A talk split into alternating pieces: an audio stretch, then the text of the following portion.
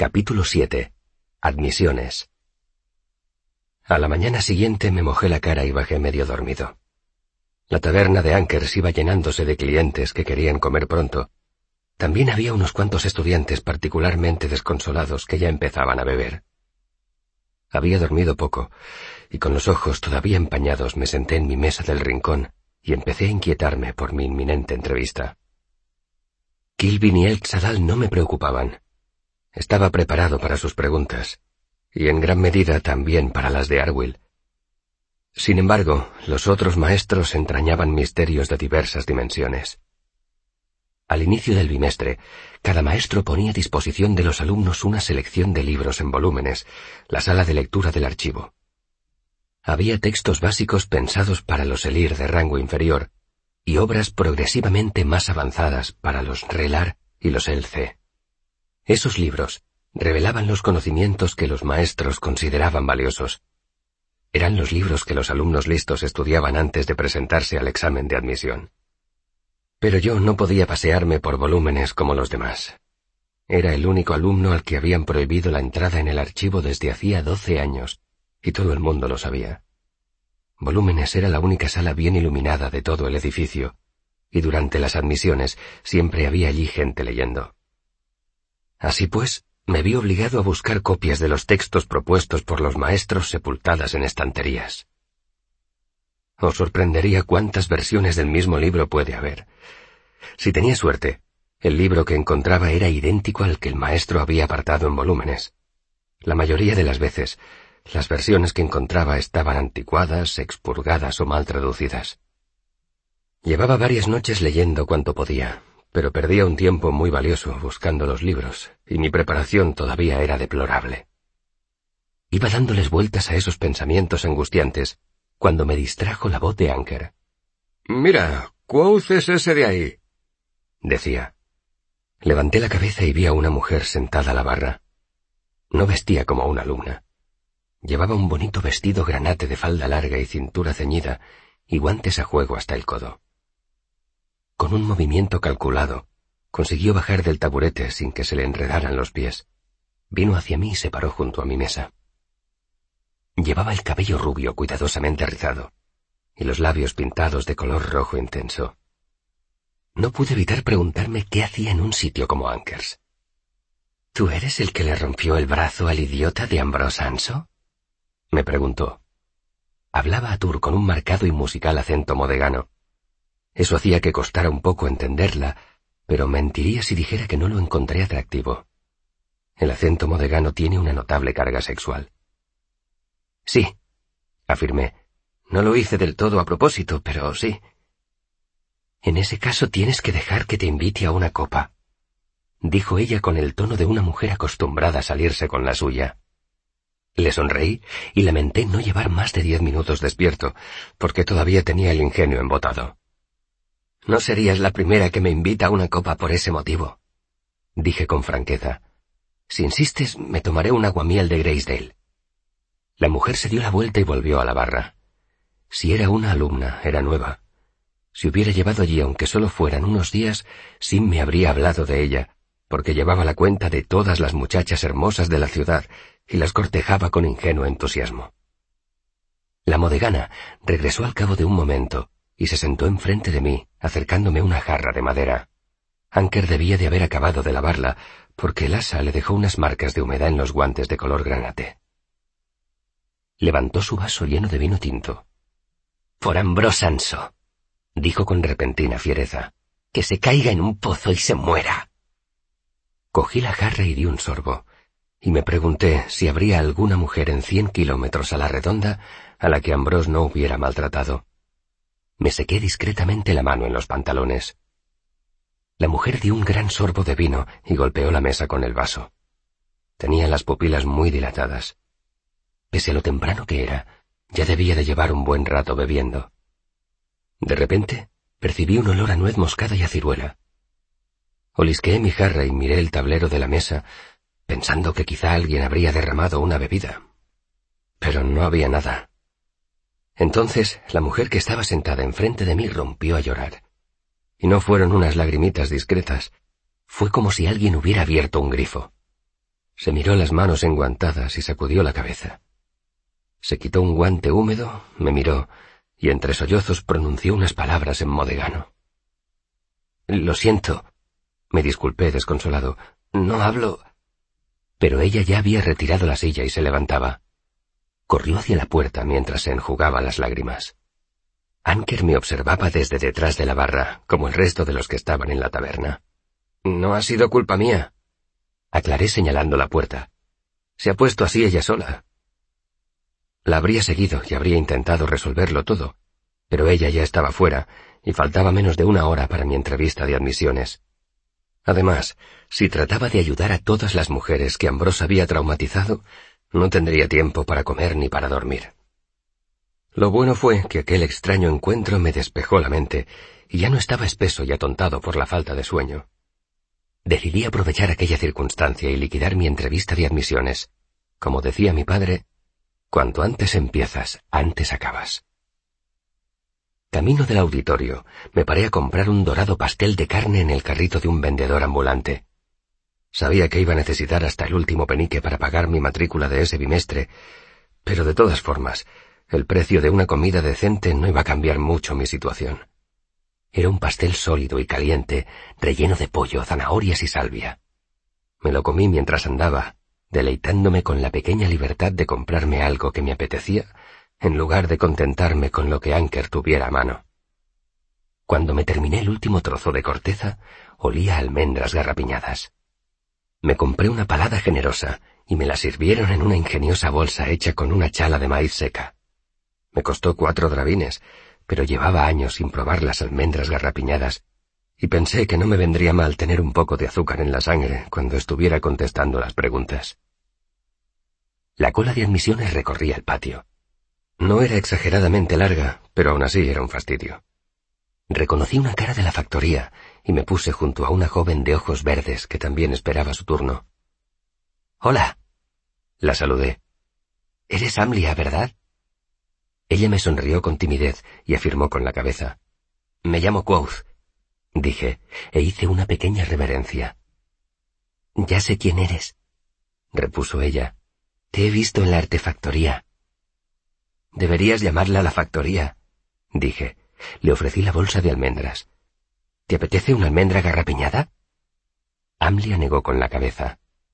Están muy buenas, dije, y sacudí la chala de maíz para tentarla.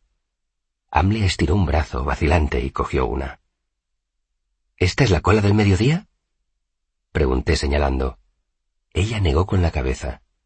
Todavía faltan un par de minutos para que podamos empezar a formar la cola.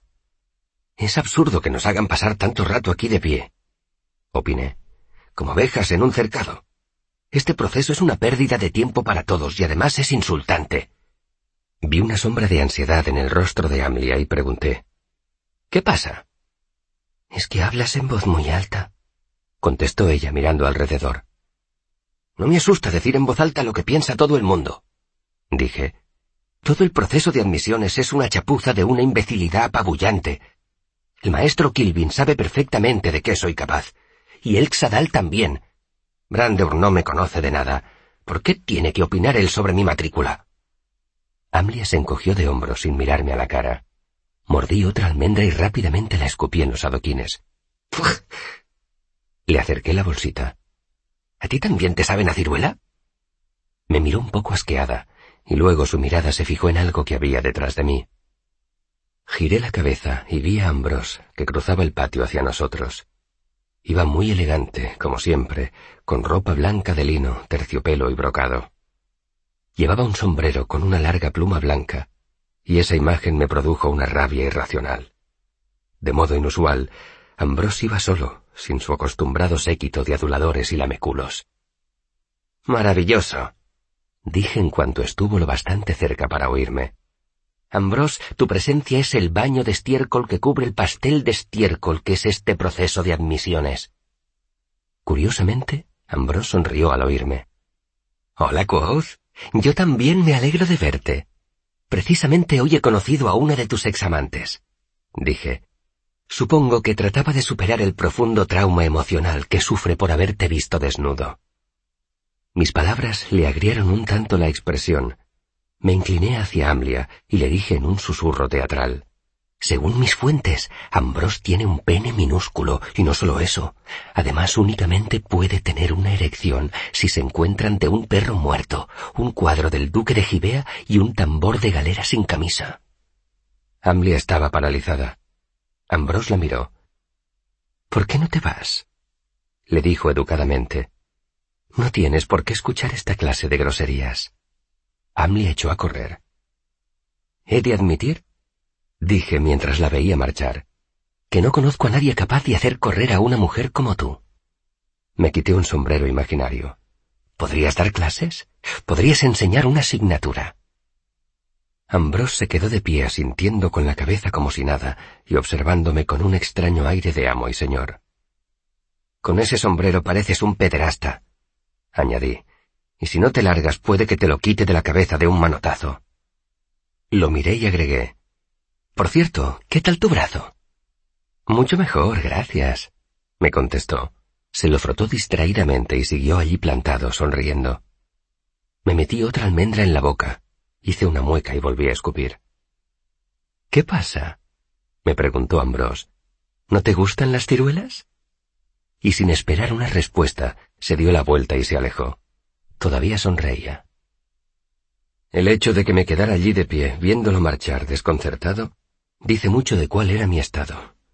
Me llevé la bolsa a la nariz y aspiré. Me llegó el olor polvoriento de la chala de maíz, el de la miel y la canela, ni rastro de olor a ciruela ni a nuez moscada. ¿Cómo podía saber Ambrose? De pronto todas las piezas colisionaron en mi cabeza. Y en ese preciso instante sonó la campana del mediodía y todos los que tenían una ficha parecida a la mía empezaron a formar una cola larga y serpenteante por el patio. Había llegado la hora de mi examen de admisión. Salí del patio a toda velocidad. Me puse a golpear la puerta como un desesperado, casi sin aliento, después de subir corriendo al tercer piso de las dependencias. Simón. grité. Abre la puerta. Necesito hablar contigo. Se abrieron varias puertas a lo largo del pasillo, y algunos estudiantes se asomaron para ver a qué venía tanto jaleo. Una de las cabezas era la de Simón, con el cabello rubio rojizo despeinado. —¿Quoth? ¿Qué haces aquí? Pero si esa ni siquiera es mi puerta. Fui hacia él, le hice entrar en su habitación de un empujón y una vez yo dentro cerré la puerta. Simón, Ambrose me ha drogado. Creo que algo no va bien en mi cabeza, pero no sé qué es. Simón sonrió. Eso llevo pensándolo yo desde... Se interrumpió y me miró con gesto de incredulidad. Pero, ¿qué haces? No escupas en mi suelo. Es que noto un sabor raro en la boca, expliqué. No me importa, repuso él enojado y confuso. ¿Qué te pasa? ¿Naciste en un granero o qué? Le di un fuerte bofetón que lo envió tambaleándose hacia atrás contra la pared. Pues sí, nací en un granero. Dije con gravedad. ¿Pasa algo? Sim se quedó de pie apoyado en la pared con una mano y con la otra tocándose la mejilla que se le estaba poniendo roja. Estaba completamente perplejo. En el nombre de Dios, ¿qué te pasa? No me pasa nada, pero será mejor que vigiles tu tono. Me caes bastante bien, pero que no tenga unos padres ricos no significa que seas mejor que yo. Fruncí el ceño y volví a escupir. Dios, qué asco. Odio la nuez moscada. La odio desde que era pequeño. De pronto Sim mudó la expresión. ¿Ese sabor que tienes en la boca? dijo. ¿Es sabor a ciruela y especias? Asentí. Es repugnante. Divinas cenizas dijo Sim en voz baja, profundamente consternado. Vale, tienes razón. Te han drogado. Ya sé qué es. Enmudeció cuando yo me di la vuelta y fui a abrir la puerta. ¿Qué haces? Voy a matar a Ambrose, respondí, por envenenarme. No es un veneno, es... Se interrumpió bruscamente y luego continuó con voz calmada y serena. ¿De dónde has sacado esa navaja? La llevo siempre atada a la pierna bajo el pantalón contesté. Para casos de emergencia. Sim respiró hondo y soltó el aire despacio. Antes de ir a matar a Ambrose, ¿me das un minuto para que te lo explique? Me encogí de hombros. Vale. Sim señaló una silla. ¿Te importaría sentarte mientras hablamos? Muy bien. Di un suspiro y me senté. Pero date prisa, tengo que ir a examinarme. Sima sintió tranquilamente y se sentó en el borde de su cama, enfrente de mí. Veamos, ¿sabes cuando alguien ha bebido y se le mete en la cabeza hacer alguna estupidez y no hay manera de convencerlo para que no lo haga, aunque sea evidente que no es una buena idea? ¿Como el día que querías ir a hablar con aquella arpista delante del eolio y vomitaste encima de su caballo? Dije riendo. Exactamente, confirmó Sima sintiendo con la cabeza. Pues los alquimistas hacen una cosa que produce el mismo efecto, pero mucho más extremo. No estoy borracho ni nada parecido, dije meneando la cabeza. Tengo la cabeza completamente despejada. Sim volvió a sentir sin impacientarse. No es como estar borracho, aclaró. Solo te afecta en ese sentido. No te mareas ni te cansas, pero es mucho más fácil que cometas alguna estupidez. Reflexioné un momento. Dudo que sea eso. Dije, yo no tengo ninguna intención de cometer estupideces. Hay una forma de saberlo, replicó Sim. ¿Se te ocurre algo ahora mismo que creas que no deberías hacer? Cavilé un poco mientras golpeaba el borde de mi bota con la parte plana de la hoja de la navaja. No debería... No terminé la frase. Seguí pensando bajo la atenta mirada de Sim. ¿Saltar desde el tejado? dije tentativamente. Sim se quedó mirándome sin decir nada. Creo que ya entiendo el problema, dije. Es como si no tuviera filtros conductuales. Simon compuso una sonrisa de alivio y asintió, más animado. Es exactamente eso. Todas tus inhibiciones están hechas picadillo, hasta tal punto que ni siquiera te das cuenta de que han desaparecido. Pero todo lo demás sigue igual. Te mantienes firme, sabes expresarte y puedes razonar. Me tratas con condescendencia, dije apuntándolo con la navaja. Y eso no me gusta. Vale, dijo él parpadeando varias veces seguidas. ¿Se te ocurre alguna forma de solucionar el problema? Claro que sí. Necesito algún tipo de piedra de toque conductual. Vas a tener que ser mi brújula porque tú todavía tienes los filtros intactos. Es lo mismo que estaba pensando yo, dijo Sim. Entonces, ¿confiarás en mí? Asentí con la cabeza. Excepto cuando se trate de mujeres, puntualicé, porque no entiendes ni iota de mujeres. Cogí un vaso de agua de una mesa y me enjuagué la boca. Después escupí en el suelo. Sim sonrió inquieto. Vale. En primer lugar, no puedes matar a Ambrose. ¿Estás seguro? Pregunté indeciso. Sí, Estoy seguro. De hecho, cualquier cosa que se te ocurra hacer con esa navaja sería una mala idea. Deberías dármela. Me encogí de hombros y le di la vuelta a la navaja en la palma de mi mano, ofreciéndosela a Sim por el mango de cuero. Eso pareció sorprender a mi amigo, pero la cogió. Telo misericordioso, dijo. Dio un hondo suspiro y dejó la navaja encima de la cama.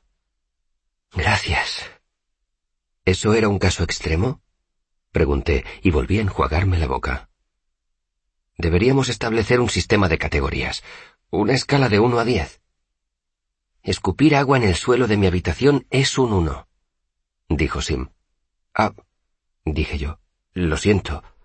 Volví a dejar el vaso encima de la mesa. No pasa nada, dijo Sim sin rencor. ¿Un uno es mucho o poco? pregunté. Poco, me contestó. Matar a Ambrose es un diez. Vaciló un momento. Quizá un ocho. Se removió en la silla. O un siete. ¿En serio? ¿Tanto? De acuerdo. Me incliné hacia adelante. Tienes que darme algunas pistas para admisiones. Tengo que volver a la cola enseguida. No, esa es una idea pésima. Un ocho. Dijo Simon sacudiendo la cabeza enérgicamente. ¿En serio? ¿En serio? Es una situación social delicada. Muchas cosas podrían salir mal. Pero si... Sim dio un suspiro y se apartó el rubio cabello de los ojos. ¿Soy tu piedra de toque o no? Si tengo que decírtelo todo tres veces para que me escuches, esto va a ser muy aburrido. Reflexioné un momento.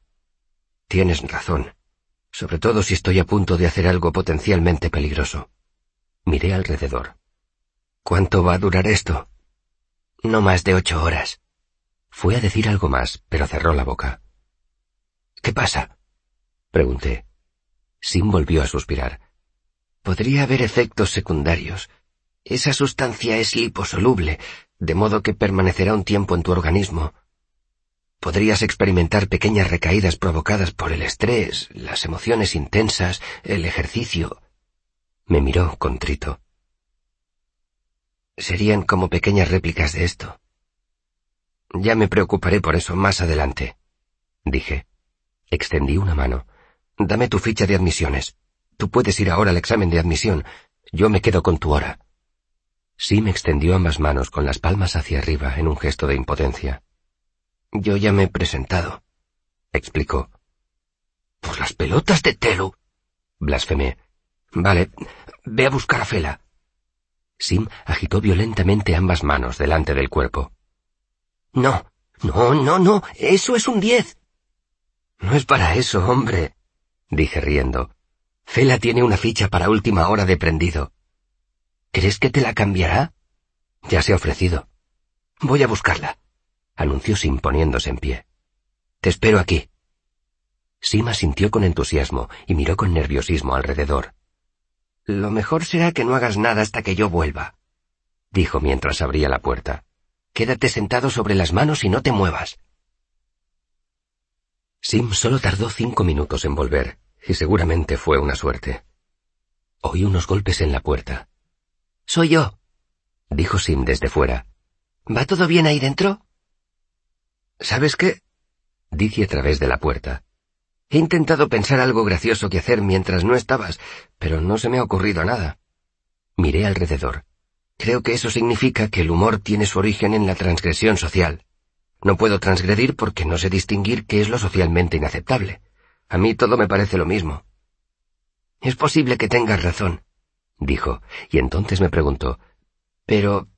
¿Has hecho algo? No, contesté. He decidido portarme bien. ¿Has encontrado a Fela? Sí, está aquí conmigo. Pero antes de que entremos, tienes que prometer que no harás nada sin preguntármelo primero. ¿De acuerdo? De acuerdo, dije riendo. Pero no me hagas hacer estupideces delante de ella. Te lo prometo, dijo Sim. ¿Por qué no te sientas, por si acaso? Ya estoy sentado. Sim abrió la puerta. Vi a Fela asomándose por encima de su hombro. Hola, Fela. La saludé. Necesito que me cambies la ficha. Antes, dijo Sim, tendrías que ponerte la camisa. Eso es un dos. Dije, lo siento, tenía calor. Podrías haber abierto la ventana. He pensado que sería más seguro limitar mis interacciones con los objetos externos. Expliqué. Eso sí que ha sido buena idea dijo sí marqueando una ceja. Solo que en este caso te ha desviado un poco. ¡Wow! Oí exclamar a Fela en el pasillo. ¿Lo dice en serio? Completamente, confirmó Sim. Mira, no estoy seguro de que debas entrar. Ya estoy vestido, dije tras ponerme la camisa. Si vas a estar más tranquilo, puedo quedarme sentado sobre las manos. Volví a meter las manos bajo las piernas. Sim dejó entrar a Fela y luego cerró la puerta. Eres bellísima, Fela, declaré. Te daría todo el dinero que llevo en mi bolsa si me dejaras verte desnuda solo dos minutos. Te daría todo lo que tengo, excepto mi laúd. No sabría decir cuál de los dos se puso más colorado. Creo que fue Sim. No debería haber dicho eso, ¿verdad? No, confirmó Sim. Eso ha sido un cinco. Pues no tiene ningún sentido, protesté. En los cuadros aparecen mujeres desnudas, y la gente compra esos cuadros, ¿no? Las mujeres posan ante los pintores. Es verdad, admitió Sim. Pero no importa. Quédate sentado un momento y no digas ni hagas nada, ¿vale? Asentí. No puedo creerlo, dijo Fela. El rubor se estaba borrando de sus mejillas. Lo siento, pero no puedo dejar de pensar que me estáis gastando una broma. Ojalá, dijo Sim. Esa sustancia es peligrosísima. ¿Cómo es que recuerda los cuadros de desnudos y no recuerda que en público debes llevar la camisa puesta? Le preguntó a Sim sin dejar de mirarme. No me parecía que fuera importante, expliqué. Cuando me azotaron me quité la camisa, y eso fue en público. Es curioso que una cosa así pueda acarrearte problemas. ¿Sabes qué pasaría si trataras de apuñalar a Ambrose? me preguntó Sim. Pensé un momento. Era como tratar de recordar lo que habías desayunado un mes atrás. Supongo que habría un juicio, dije despacio y la gente me invitaría a copas. Fela se tapó la boca con una mano para ahogar una risa. Veamos, dijo Simón. ¿Qué es peor, robar un pastel o matar a Ambrose? Medité unos momentos y pregunté, ¿Un pastel de carne o de fruta? ¡Wow! exclamó Fela impresionada. Es... sacudió la cabeza. Casi me pone la piel de gallina. Es una obra de alquimia aterradora, dijo Simón asintiendo con la cabeza. Se trata de una variación de un setante llamado plombaza. Ni siquiera tienes que ingerirlo, se absorbe a través de la piel. Fela se quedó mirándolo. ¿Cómo es que sabes tanto de eso? preguntó. Mandrak nos habla de esa sustancia en todas sus clases de alquimia, aclaró Sim esbozando una débil sonrisa. He oído esa historia un montón de veces, es su ejemplo favorito de los malos usos de la alquimia. Hace unos cincuenta años, un alquimista la empleó para destrozarles la vida a varios funcionarios del gobierno de Atur. Lo descubrieron porque una condesa enloqueció en medio de una boda, mató a una docena de personas y... Sim se interrumpió y meneó la cabeza. En fin, fue espantoso. Tan espantoso que la amante del alquimista lo entregó a los guardias. Espero que recibiera su merecido. Ya lo creo, dijo Sim con gravedad. El caso es que no afecta a todos de la misma manera. No produce solamente una reducción de la inhibición, también hay una amplificación de la emoción, una liberación del deseo oculto combinada con una extraña variedad de memoria selectiva, así como amnesia moral. Yo no me encuentro mal, dije. Es más, me encuentro muy bien, pero me preocupa el examen de admisión. ¿Lo ves? Sim me señalaba. Se acuerda del examen de admisión. Es importante para él. En cambio, otras cosas han dejado de existir. ¿Se conoce alguna cura? preguntó Fela sin disimular su inquietud. ¿No deberíamos llevarlo a la clínica? Creo que no, dijo Simón con nerviosismo. Tal vez le administraran un purgante, pero no hay ninguna droga en su organismo. La alquimia no funciona así.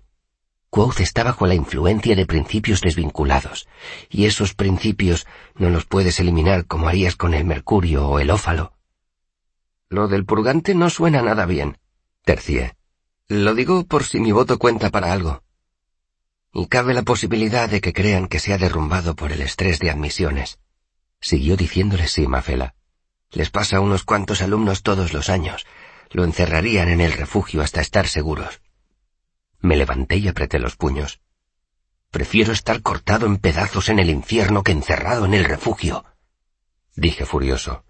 Ni que sea una hora, ni que sea un minuto. Sim palideció y dio un paso hacia atrás, al mismo tiempo que alzaba las manos con las palmas hacia afuera, como si quisiera defenderse.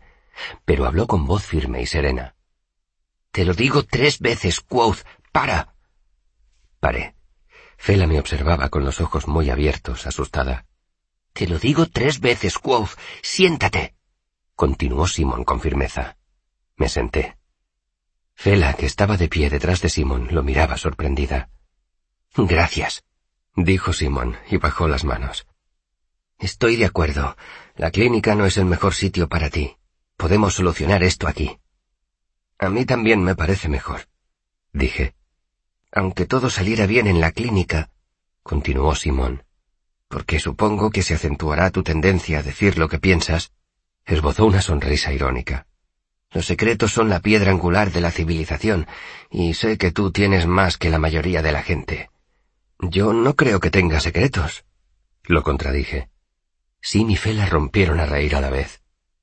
Me temo que acabas de demostrar que Sim tiene razón, dijo Fela. A mí me consta que tienes unos cuantos. Y a mí también, dijo Sim. Eres mi piedra de toque. Me encogí de hombros. Luego sonreí a Fela y saqué mi bolsa de dinero. No, no, no. saltó Sim. Ya te lo he dicho. Verla desnuda sería lo peor que podrías hacer ahora mismo. Fela entrecerró un poco los ojos. ¿Qué pasa? pregunté. ¿Temes que la tire al suelo y la viole? Solté una carcajada. ¿No lo harías? Sim me miró a los ojos. Claro que no. Sim desvió la mirada hacia Fela, luego volvió a mirarme a mí y preguntó con curiosidad. ¿Puedes explicarme por qué? Me quedé pensándolo. Porque... Dejé la frase en el aire y sacudí la cabeza. Es que... No, no puedo. Sé que no puedo comerme una piedra ni atravesar una pared. Es así. Me concentré un instante y empecé a sentir mareo. Me tapé los ojos con una mano e intenté ignorar un vértigo repentino. Dime que es así, por favor. Dije muy asustado. No puedo comerme una piedra, ¿verdad? Tienes razón. Se apresuró a confirmar Fela. No puedes. Dejé de hurgar en mi mente en busca de respuestas, y aquel extraño vértigo desapareció. Sin me miraba de hito en hito. Me gustaría saber qué ha sido eso, dijo. Creo que yo tengo una ligera idea, murmuró Fela. Saqué la ficha de marfil de admisiones de mi bolsa de dinero. Solo quería que intercambiáramos nuestras fichas, dije, a menos que estés dispuesta a dejar que te vea desnuda. Levanté la bolsa con la otra mano y miré a Fela a los ojos. Sim dice que eso está mal, pero él no entiende nada de mujeres. Quizá no tenga los tornillos bien apretados, pero de eso me acuerdo perfectamente. Tardé cuatro horas en empezar a recuperar mis inhibiciones y dos más en afianzarlas. Simon pasó todo el día conmigo, paciente como un sacerdote, explicándome que no, que no tenía que ir a comprar una botella de aguardiente. No, no tenía que ir a darle una patada al perro que ladraba al otro lado de la calle.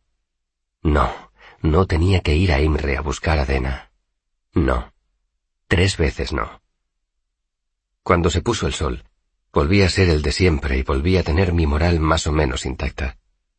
Simon me sometió a un extenso interrogatorio antes de acompañarme a mi habitación de Ankers, donde me hizo jurar por la leche de mi madre que no saldría de la habitación hasta la mañana siguiente. Lo juré. Pero no estaba normal del todo. Mis emociones todavía corrían en caliente y prendían por cualquier cosa.